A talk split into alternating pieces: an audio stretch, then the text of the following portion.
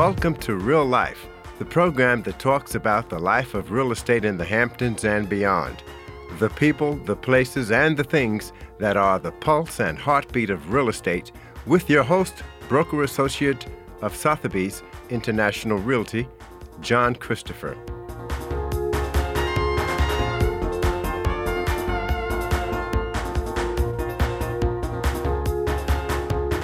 Welcome back to Real Life, and this is your host, John Christopher. And today I have with me Paul Leys, who is the co owner of Gustave White in Newport, Rhode Island. Hey, Paul, how are you today?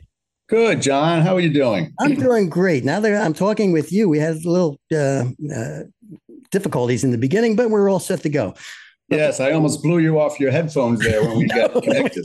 Sorry about that. That's quite all right. At least I'm awake now, right? So, before we talk about Newport, Rhode Island uh, real estate, I always like to ask about uh, background. So, let me ask you, how did you get into real estate? Well, that's that's an interesting story because unlike many others who've gotten into real estate, I, I didn't it wasn't something that I always knew I was going to do. You know, you meet a lot of people and they say, "Oh, I've always loved houses and I've always loved people, and this would be a perfect thing." So I actually was a long time ago, back in the 80s, mid 80s, I was a Peace Corps volunteer. I was living in Ghana in West Africa, and I came home from two years of living in a mud hut in, in, in Africa and, and wondered what the heck was I going to do with my life. So I had, I had many things open to me. I come from a rather large family here in a small town of Newport, and I had lots of offers. My best friend was a car dealer, and I really didn't want to go work for my best friend. And um, another guy wanted me to, to be a stockbroker, promised me I'd make tons of money. And I had a couple of friends who were selling real estate. And I was chatting with them one time and I mentioned it to my dad. And he said, Well, you know, if you're thinking about real estate, you've got to go see Jerry Dwyer. Jerry Dwyer was the gentleman who owned the company that I presently owned, who owned Gustave White uh, Sotheby's back in the 80s. So I did. I went to go talk to Jerry to pick his brain, to ask him about the business and what he thought. And one thing led to another. I, I, didn't even go there looking for a job, but one thing led to another. And, and he said, Listen, when you pass the test, let me know. I got a desk waiting for you. That was in April of 88. And here I am now, 34 years later, broker owner of Gustave White, you know, here in Newport. So, awesome. and Jerry, Jerry was my mentor. He took me under his his wing and gave me a lot of the, the listings that no one else in the office wanted to take because uh, you know they weren't, they weren't good enough for them. I took anything and everything he threw at me, and uh, so I was very happy. One to listen to my father's advice, and two to to meet and talk to Jerry and have him offer me a position here. And I say the rest is rest is history. wow! So uh, just to digress for a second, so was he a mentor? or Did you have other mentors in your life? Well, J- Jerry definitely was the, my my real estate mentor, and in, in the beginning of real estate too, I was surprised to find out that I I consider I have several other mentors who were competitors of mine, if you will. There were other you know broker owners or listing agents in in the Newport market who were from other companies, but they would reach out and really encouraged me to call them if I ever had questions. I mean, Dave McCauley and John Sylvia come to name as two guys in my market who own the Prudential uh, franchise back then. And uh, and Bruce Allen was a Remax broker. So guys like that, and, and Jenny Kroll was my teacher when I took the pre-licensing course. And and those agents, you know, Newport is a small little group that, that we uh, sell real estate in. And even though we compete with each other, we have to cooperate with each other on a daily basis. And and several of those people I consider my my mentors, uh, besides my dad and my you know my mom and dad and my and Jerry Dwyer, who I mentioned. Right. So, was there anything, any piece of advice that that you from before that you still employ today that you use? Piece of advice that I that I give to people? No, piece of advice that you got from one of your mentors, whether it was yeah, I, I think one of the, the biggest pieces of advice I, I got in real estate was get the listing.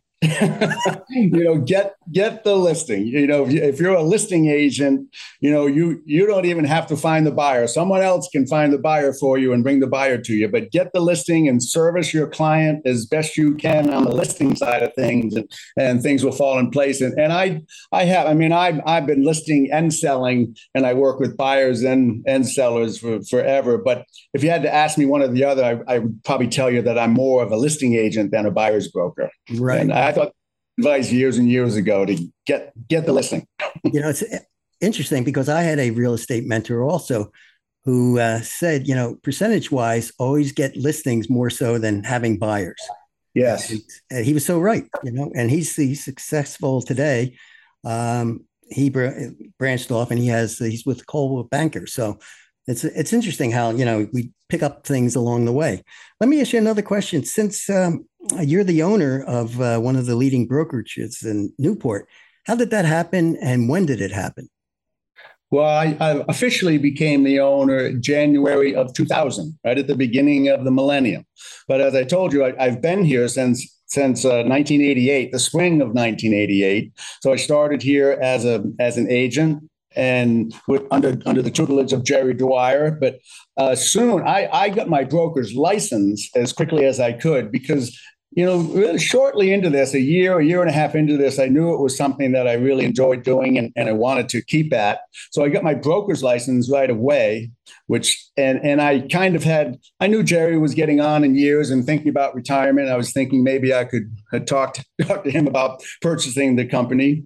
And he brought in a manager to manage the company in, in 94 or something like that and her, her, name is Chris West, who's a close, close friend of mine, but also my business partner. I'm a 50 50 owner of this company. And Chris is my, my business partner and has been since 2000.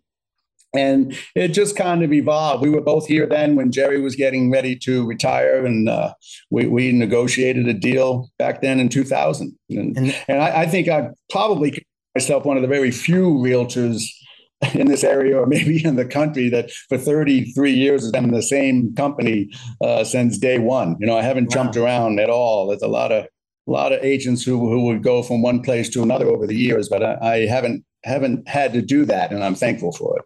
Excellent, excellent. Um, how many offices do you have, and where are they? Really, just two. We're relatively speaking a small company. Newport is our headquarters. We're right smack dab in, in downtown Newport on Bellevue Avenue.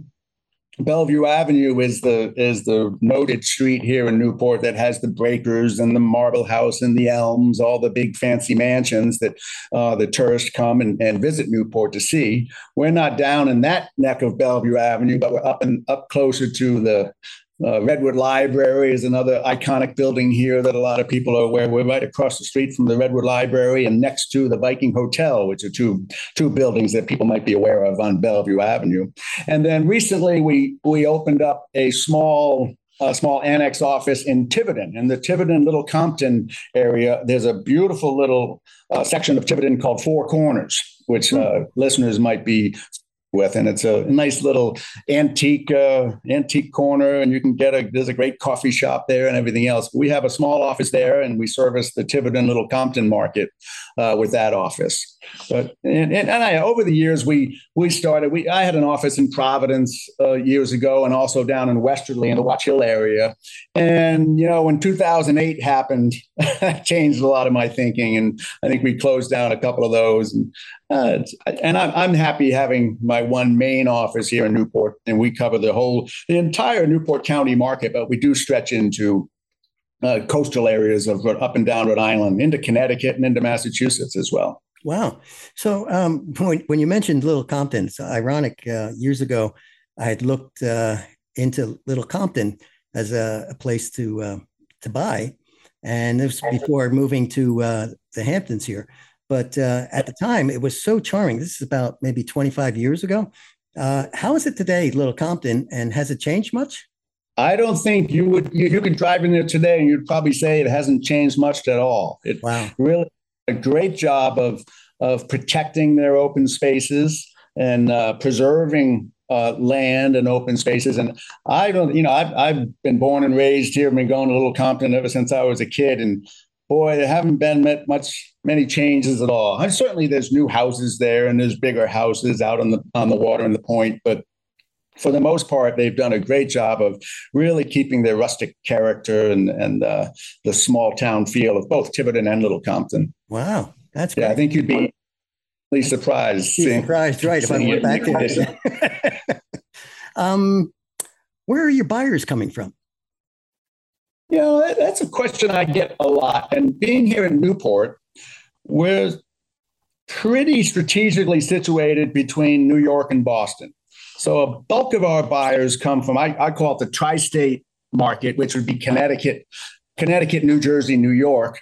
You know, when I say Connecticut, kind of the Fairfield, New Canaan, uh, that market, and then into the Manhattan market, but we even get a fair amount of northern New Jersey, and so that that tri-state area is busy for us, as well as the Boston market. Get a lot of a lot of people who are just coming into town because Boston's a, a quick hour, an hour and ten, hour and twenty minutes, depending on traffic. Very easy to get to uh, Boston back and forth, as well as you know New York's a little further of a drive. It's probably three three and a half hours with with no traffic.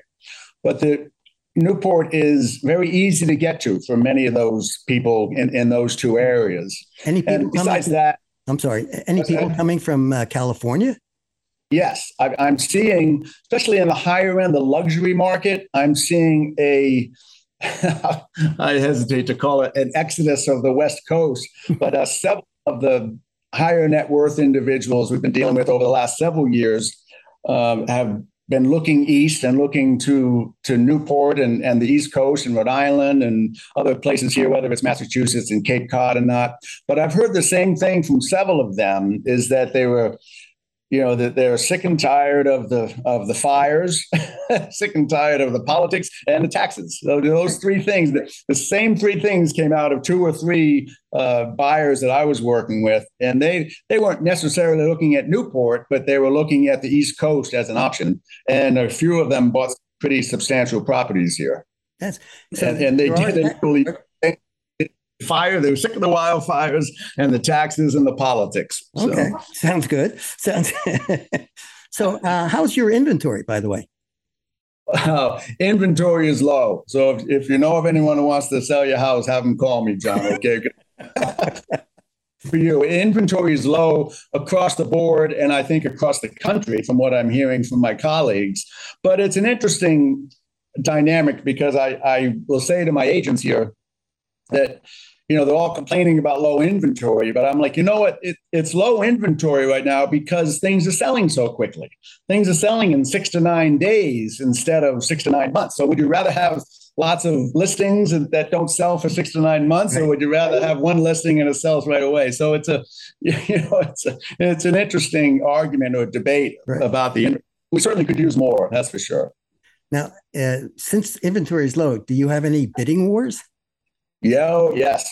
Bidding wars and multiple offer, multiple offer situations and things going over the asking price. That it, it's, you know, it, it it's probably been like that for two, two and a half years now. And, and it's really because the low inventory uh, compared with the high demand. I mean, there's more buyers out there than we have places on the market. So you have six or seven or eight buyers looking at the same house the first weekend it comes on the market and you end up with multiple offers and usually have to call for a deadline. You say, okay, listen, Wednesday at five o'clock, all offers have to be in, and the seller will make a decision.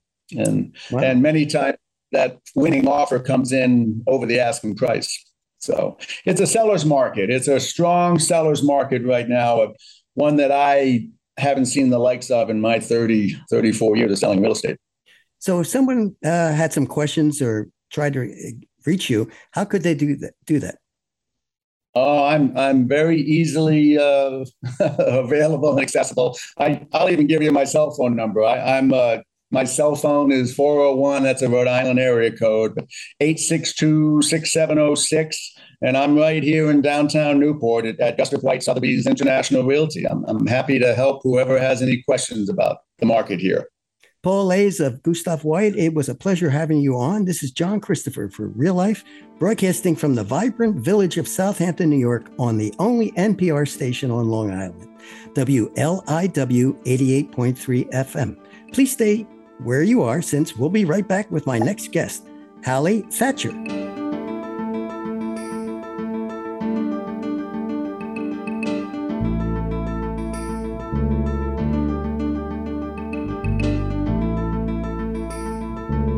Welcome back to Real Life, and this is your host, John Christopher. And today I have with me the founder of Houseport, Hallie Thatcher. Hi, Hallie. How are you today?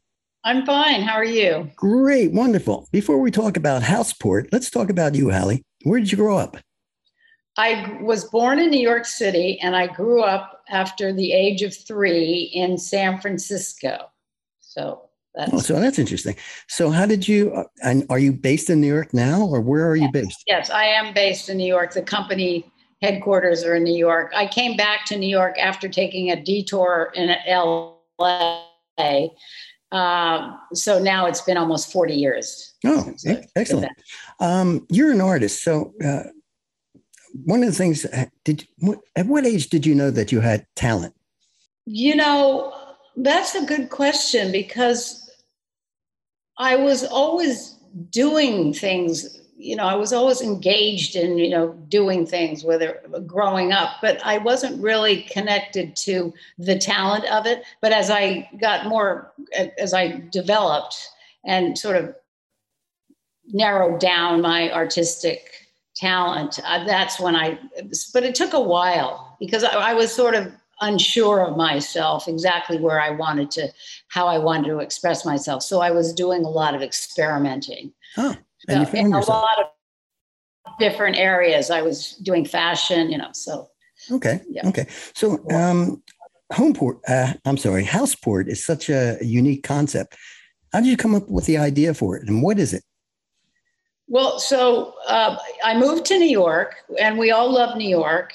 But after a while, we all kind of start hating the winter, cold, you know. So I had, and I had lived in LA, and a lot of uh, my friends, we would always go to Palm Springs, to the desert. And the weather was really great. And so I felt like, well, maybe I will go to the desert then spend time working during the when the winter in New York just gets to be unbearable. Right. So that's kind of what I did, and I bought these very small um, uh, uh, cement brick houses up near Joshua Tree. I actually bought them sight unseen, to be really honest with you. And so when I went out to see what I had bought, they were so cheap that I've, you know, they were practically free. I mean, that's when Joshua Tree, nobody went there. Now it's very popular. But anyway, so I went out there and I saw these small houses that I had bought, and I just went, oh, I need more space. So I thought about putting a shed over the house to create more space and then i would put pavers and things to expand the for working to expand my environment.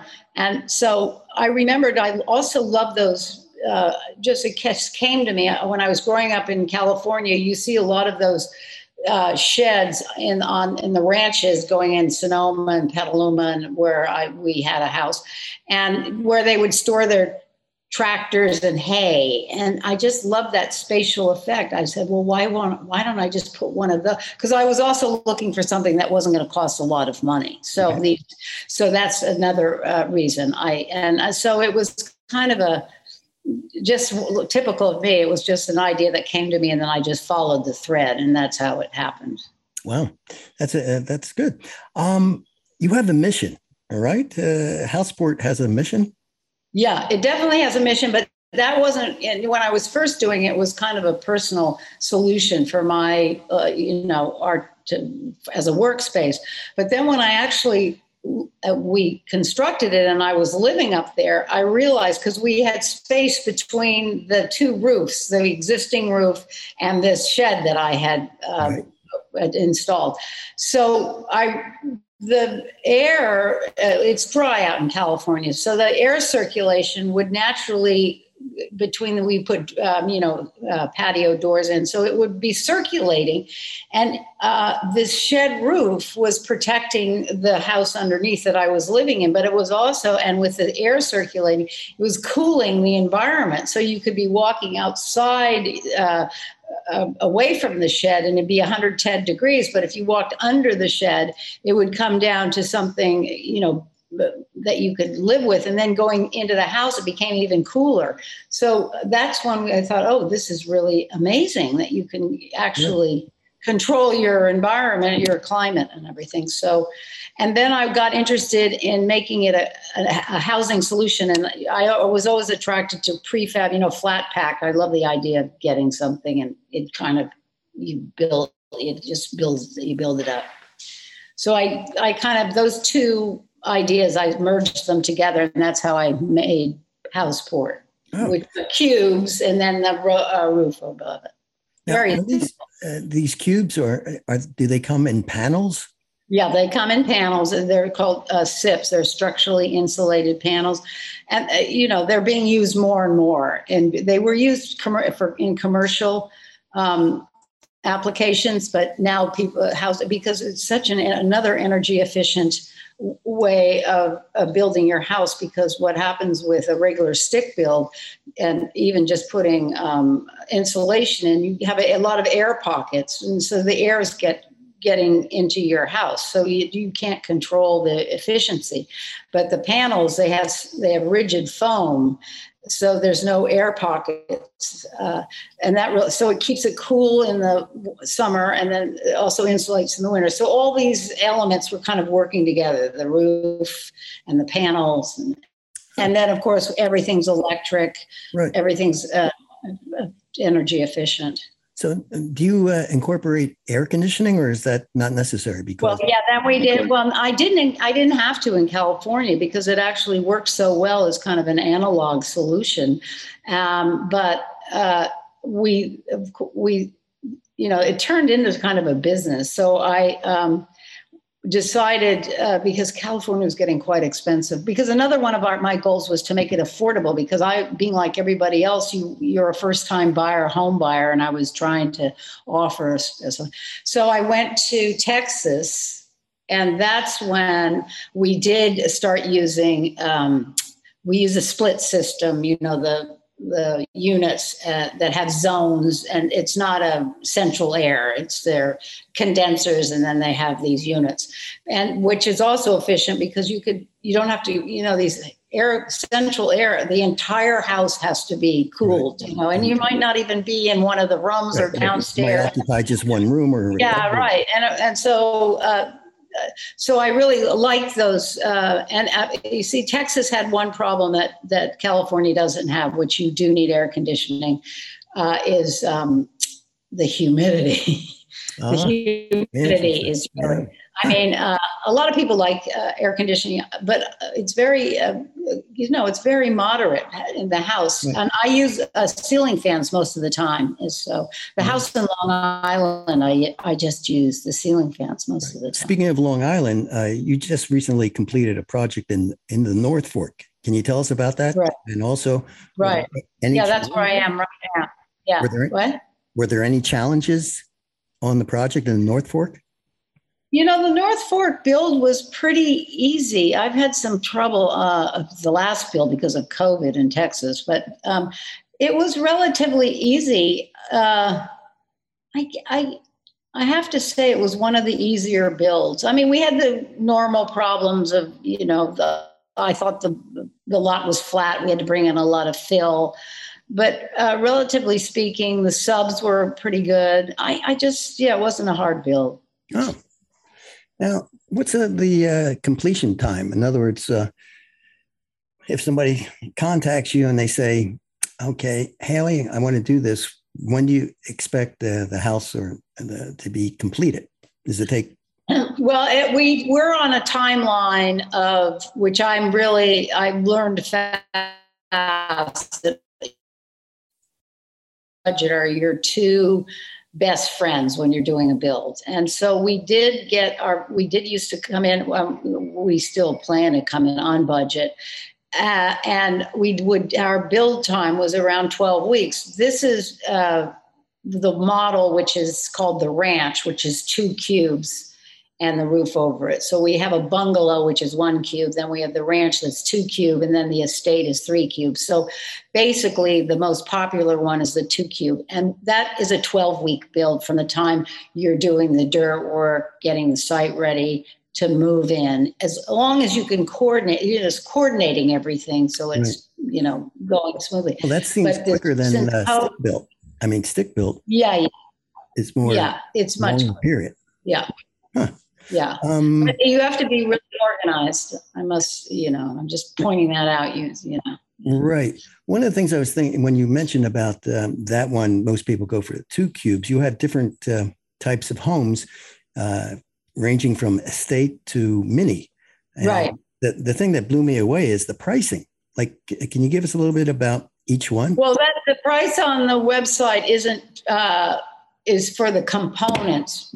Is not the entire build. So we we provide the components, and then the uh, client or the buyer then has to hire a contractor because it is built on site. You know, the there's modular, which people they kind of do get confused. The modular uh, home, prefab home, is done in a factory, so it comes completed and then they just plop the unit onto your foundation. Right. In our case, you have to the panels come on a truck and that they have to it has to be built up like a stick build. But so the client really is involved in, you know, doing all the finishing. They have to hire the the crew. I mean, we can consult and we can help them, but uh it, it's still kind of affordable. We tell the, cus- the the client that they look at the price on the website, and if you just double that, that's pretty much going to be the price of your house. Well, that's you know. so meaning if it's, you know, I think the uh, ranch, I don't know, some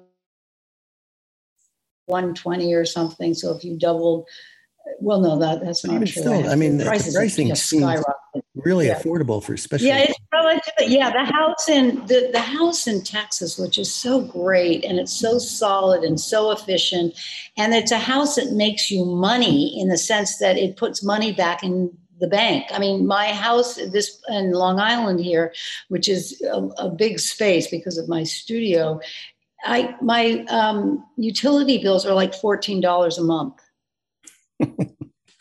That's pretty good. No, I mean, it can be down to a net, uh, down to a net. Yeah, we put solar. You have to have solar, but Oh, the the the point is the house the house is really geared uh, for a house in the future because you really want to bring these utility bills are ridiculous, and also it's. Um, uh, you're not putting any emissions in the air. I mean, it's a clean house. It's a low impact house. It's energy efficient. I mean, I can't, I can't like give it enough praise. But the best part is the utility bills because people are paying like 200 and 400 dollars a month, and I'm paying 14 dollars. So. Yeah, That's I don't know. That's and, wonderful. and so, so what I'm saying is, you put you were you're putting the house is helping you put money back in the bank. Is what I'm Right. trying to say. Well, too. that is that's really great, and you're you're also helping uh, the environment because you're not putting a strain. Yeah, Uh, we're not contributing to carbon or anything. Uh, you know, we have an outdoor, yeah, a gas grill. Yeah, it's yeah, great. I just wanted to. uh, We have to wrap this up. So, uh, how can somebody, if they want to learn more about Houseport, Haley, how can they uh, reach you? On our website, uh, the contact info at ehouseport.com, and somebody, one of the team, get sometimes me or whoever uh, gets back to them based on. Did you say E well- or I? I'm sorry. No, E. E is E, an eco. E so it's ehouseport.com. And it's info at ehouseport. It's a, it's on the website, which is Fantastic. ehouseport.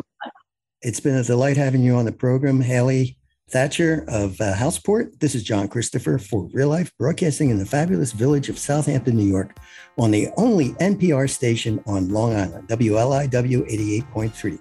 Thank you so much for listening, and be sure to have an awesome journey.